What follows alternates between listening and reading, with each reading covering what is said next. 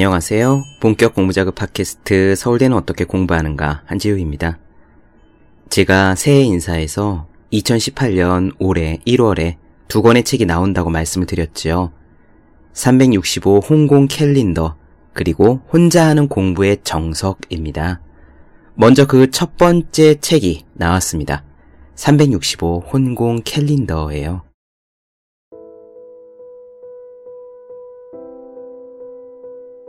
이 365 혼공 캘린더는 한마디로 혼공, 혼자 공부하는 모든 사람들을 위한 하루 하나의 공부 자극, 탁상 달력입니다. 365 공부 비타민의 업그레이드 버전이기도 하고요. 여기서는 세 가지 말씀을 드릴게요. 첫째, 홍공 캘린더가 공부하시는 분들께 어떤 도움이 될지 말씀드리고요.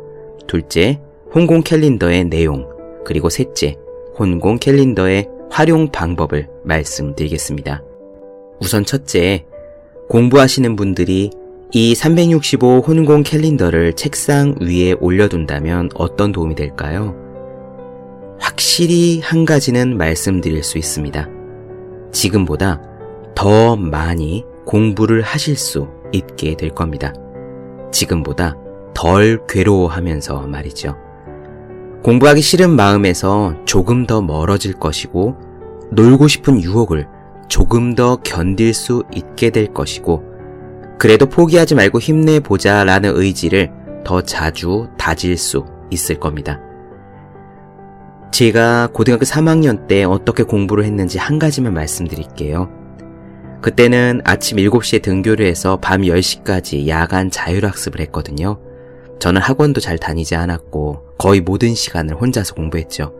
그리고 몇 번이나 말씀드렸지만 저는 잠이 많아서 집에 와서는 골아 떨어지기 일수였습니다. 주말에도 폭면으로 보내는 시간이 많았고요. 결국 제가 할 수 있는 거는 학교에 있는 그 시간 동안 최대한 공부하기 싫은 마음을 멀리하고 놀고 싶은 유혹을 뿌리치고 의지를 불태우며 하는 것 뿐이었습니다. 그것만이 저의 해답이었죠. 제가 확실히 말씀드릴 수 있는 것은요, 그런 하기 싫은 마음 없이 꾸준히 공부할 수 있는 사람은 거의 아무도 없다는 사실입니다. 제가 경험했고요. 제 대학 친구들에게 예외 없이 확인한 점이니까 믿으셔도 됩니다. 덧붙이자면 제 동기들은 다들 수능 기준으로 전국 상위 0.05% 이내의 친구들이었으니까요. 정말 확실합니다. 이렇게 공부하기 싫은 마음이 있음에도 불구하고 책상 위에서 더 오래 의지를 불태우기 위해서 제가 썼던 방법은 책이었어요. 저는 고3 때 제가 좋아하는 책을 한 권 책상 위에 올려두었습니다. 노력을 자극하는 문구가 많은 책이었거든요. 고등학교 책상 굉장히 비좁잖아요. 학교 교실에 있는 그 비좁은 책상 위에 아무리 문제집이나 모의고사 시험지 같은 것들이 많이 쌓여 있더라도 그 책을 올려두었습니다. 그리고 공부가 하기 싫을 때마다, 놀고 싶을 때마다, 집중력이 흐려진다 싶을 때마다 그 책의 여기저기를 조금씩 읽곤 했죠. 이런 저의 행동이 어떤 차이를 낳았을까요? 그 덕분에 저는 매일 단 몇 분이라도 더 공부를 할 수 있었고 슬럼프에서 단 몇 시간이라도 더 빨리 벗어났습니다. 그리고 그런 시간이 1년, 2년 쌓여서 무사히 대학에 들어올 수 있었죠. 그때 고3 시절 저의 경험을 늘 생각했습니다. 항구에서 배가 정박할 때는 닻을 내리잖아요. 물에 떠내려가지 않도록 말입니다. 공부하는 사람들의 마음이 떠내려가지 않도록 공부 위에 붙잡아둘 닻이 있으면 좋겠다는 생각에서 365 혼공 캘린더를 만들었습니다. 하루에 단 몇 분이라도, 하루에 단 한 시간이라도 지금보다 더 열심히 그리고 덜 괴롭게 공부할 수 있다면 1년 뒤 혹은 몇 년 뒤에는 추가로 쌓일 공부량이 얼마나 될까요? 365 혼공 캘린더를 보신다는 것은 사실 책을 사시는 게 아니라 바로 그 추가로 쌓일 공부량을 구입하신 것과 같습니다. 두 번째 이야기는 365 홍콩 캘린더의 내용이에요. 365 공부 비타민을 바탕으로 원고를 업그레이드 했습니다. 그리고 365일이 각각 공부가 있는 풍경, 듣다, 쓰다, 생각하다 코너로 나누어져 있어요. 제 네이버 블로그 허생의 즐거운 편지에 들어오시면은 홍콩 캘린더 출간 안내 공지사항에 이미지를 넣어두었거든요. 얼마나 예쁜지 직접 보실 수 있어요. 이 365 홍콩 캘린더의 전반적인 내용을 보여드리기 위해서 출판사 편집부에서 마련한 보도자료 일부 잠시 읽어드릴게요. 다른 사람이 100번을 한다면 나는 1000번을 하겠다는 어느 사법시험 합격자의 에피소드를 통해 진짜 공부를 하려면 어떻게 행동하고 실천해야 하는지를 배울 수 있다. 슬럼프를 극복하는 방법을 읽으면서는 공부에 대한 마음을 보다 단단하게 만들 수 있다. A4 용지 한 장만 있어도 만들 수 있는 암기 카드는 어떤 내용이든 공부가 수월해지도록 돕는다. 재즈바를 운영하던 무라카미 하루키가 영업을 마치고 새벽 3시부터 주방에 앉아 글을 써서 첫 소설을 완성한 이야기. 20대 초반에 직장 생활을 시작하면서부터 3, 4년에 한 가지 주제씩 60년을 혼자서 꾸준히 공부한 경영학자 피터 드러커의 이야기. 사법시험을 앞둔 고시생이 교수님이 지나가듯 불러준 참고 논문까지 읽어가며 공부해서 수석 합격한 이야기 등은 모든 사람들에게 공부 자극을 선사한다. 네, 마지막으로요. 이 365 홍콩 캘린더의 활용 방법을 말씀드리겠습니다. 학생이든 수험생이든 취업 준비생, 직장인, 학부모 등 매일 책상에 앉아 책을 읽거나 공부를 해야 하는 무언가를 하고 싶어 하시는 모든 분들께 해당되는 이야기입니다. 우선 첫째, 학교, 독서실, 사무실, 그리고 집 책상처럼 여러분들이 앉아서 공부하는 그곳에 탁상 달력 365 홍콩 캘린더를 올려두세요. 제가 고3 때 비좁은 학교 책상 위지만 꼭 책을 올려둔 것처럼 말입니다. 그리고 둘째, 공부를 시작하기 전에 오늘 날짜의 에피소드를 읽고 오늘 할 일을 계획한 일을 마치겠노라고 마음을 굳게 다집니다. 이때 365 홍콩 캘린더가 여러분의 마음을 붙들어 매는 다침을 명심하세요. 이 홍콩 캘린더는 여러분이 스스로 한 약속을 지키도록 여러 가지 유혹에 떠내려가지 않도록 책상과 공부와 책 위에 여러분들을 붙들어 매는 다칩니다. 그리고 셋째, 공부하다가 공부가 하기 싫어질 때, 집중력이 떨어질 때, 내일로 미루고 싶을 때, 눈 앞에 놓여있는 그 닻을 보십시오. 역시 제가 공부하기 싫을 때 책을 펴서 읽어본 것처럼 말입니다. 이렇게 마음을 다잡은 몇 분 혹은 몇 시간들이 쌓이면 나중에 어떤 차이로 바뀔지 상상해 보세요. 우리들은 그렇습니다. 우리의 의지력은 마치 사인 코사인 곡선처럼요. 주기를 가지고 오르락 내리락 해요. 열심히 하려는 마음을 갖고 하루를 시작하지만 한두 시간이 지나면 의지력이 배터리처럼 떨어지죠. 그래서 책상 위를 떠났다가 또 조금 지나서 정신을 차리고 내가 미쳤지 하면서 다시 책상에 앉습니다. 그렇게 의지력이 떨어져 버린 시간이 하루에 몇 분이 될지, 몇 시간이 될지 생각해 보신 적 있으신가요?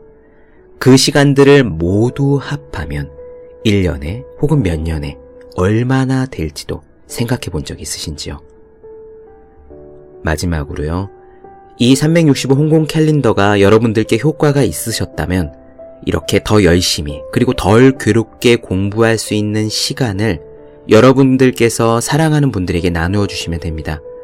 학교에 등교하는 자녀, 독서실을 지키는 수험생, 의기소침해지기 쉬운 취업준비생, 혹은 함께 공부하는 친구, 연인, 스터디원들, 퇴근 후에 틈틈이 공부하는 직장인 등등 여러분들이 사랑하는 그분들께 새해 선물, 새학기 선물, 생일 선물로 365 홍콩 캘린더를 전해주셨으면 좋겠습니다.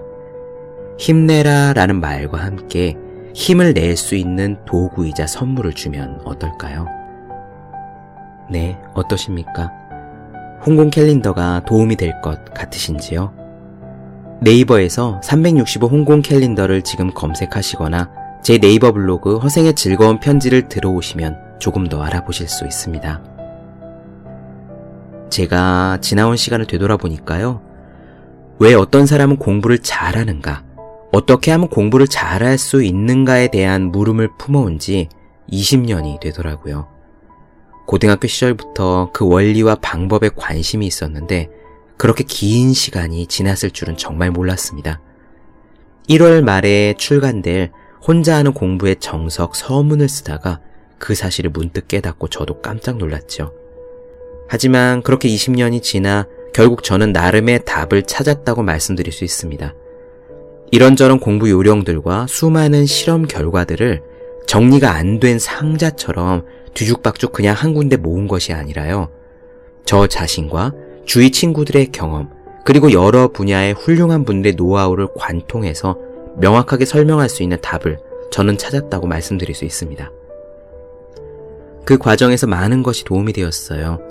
이 팟캐스트 방송, 교원 직무연수 촬영했던 강의, 그리고 수많은 질문과 답변, 오프라인 특강 등을 통해서 조금씩 이해의 완성도가 높아졌습니다. 그리고 적어도 공부에 있어서는 그 답이 혼자 하는 공부, 즉, 혼공에 있다는 것을 깨달았습니다. 제가 이해하고 소화시킨 뒤에 정리해서 내놓는 작업이라 시간이 오래 걸렸습니다. 대신 제가 찾은 이 답이 공부하는 모든 분들에게 반드시 도움이 된다는 자신은 있습니다. 1월 말에 나올 혼자 하는 공부의 정석은 그 원리와 방법을 설명한 책입니다. 공부하는 과목과 준비하는 시험, 그리고 지금 몇 살인지, 무엇을 공부하는지와 아무 관계없이 모든 사람에게 적용될 수 있는 원리와 방법이라고 생각합니다. 이렇게 혼자 하는 공부의 정석이 공부의 원리와 방법을 설명한 일종의 맵, 지도라면은요. 365 홍공 캘린더는 실제로 공부할 수 있도록 그 실천을 도와주는 도구라고 할 수 있습니다. 365 공부 비타민이 알찬 콘텐츠를 담고 있었지만 형식 면에서는 약간 다른 버전이 필요하다고 생각하고 있었거든요. 왜냐면 공부하는 내내 제가 고3 때 한 권의 책을 바라보면서 계속 정신을 차린 것처럼 책상 위에서 공부하는 내내 자극을 잊지 않고 떠올릴 수 있게끔 하는 형식의 무언가가 필요했던 겁니다. 그것이 이번 365 홍콩 캘린더로 작업이 가능하게 되었습니다. 혼자 하는 공부의 정석으로 공부하는 원리와 방법을 이해한 뒤에 365 홍콩 캘린더를 책상 위에 두고 실제로 공부 시간을 확보해 가면 무엇을 공부하든 여러분들이 해낼 수 있는 최대한의 것을 하실 수 있을 거라고 생각합니다. 제가 2012년 1월에 처음 글을 쓰기 시작한 지 6년이 지났습니다. 그 사이에 직장을 열심히 다녔고 365 공부 비타민을 펴냈고 내 생애 최고의 공부 교원 직무 연수를 촬영했고 바로 이 서울대는 어떻게 공부하는가 팟캐스트를 만들어 누적 다운로드 700만을 넘겼습니다. 그리고 이렇게 365 홍콩 캘린더와 혼자 하는 공부의 정석을 또 내게 되었습니다. 이 책을 보시고 유용하다, 도움이 된다 싶으시면 주위 분들에게 여러분들이 하고 계시는 SNS에 새해에도 열심히 공부하고 계시는 그분들에게 추천해 주셨으면 좋겠습니다. 두 권 모두 부끄럽지 않게 썼습니다. 새해에는 또 어떤 일들이 있을지 모르겠지만 늘 말씀드렸듯이 계속 부지런히 읽고 꾸준히 하겠습니다.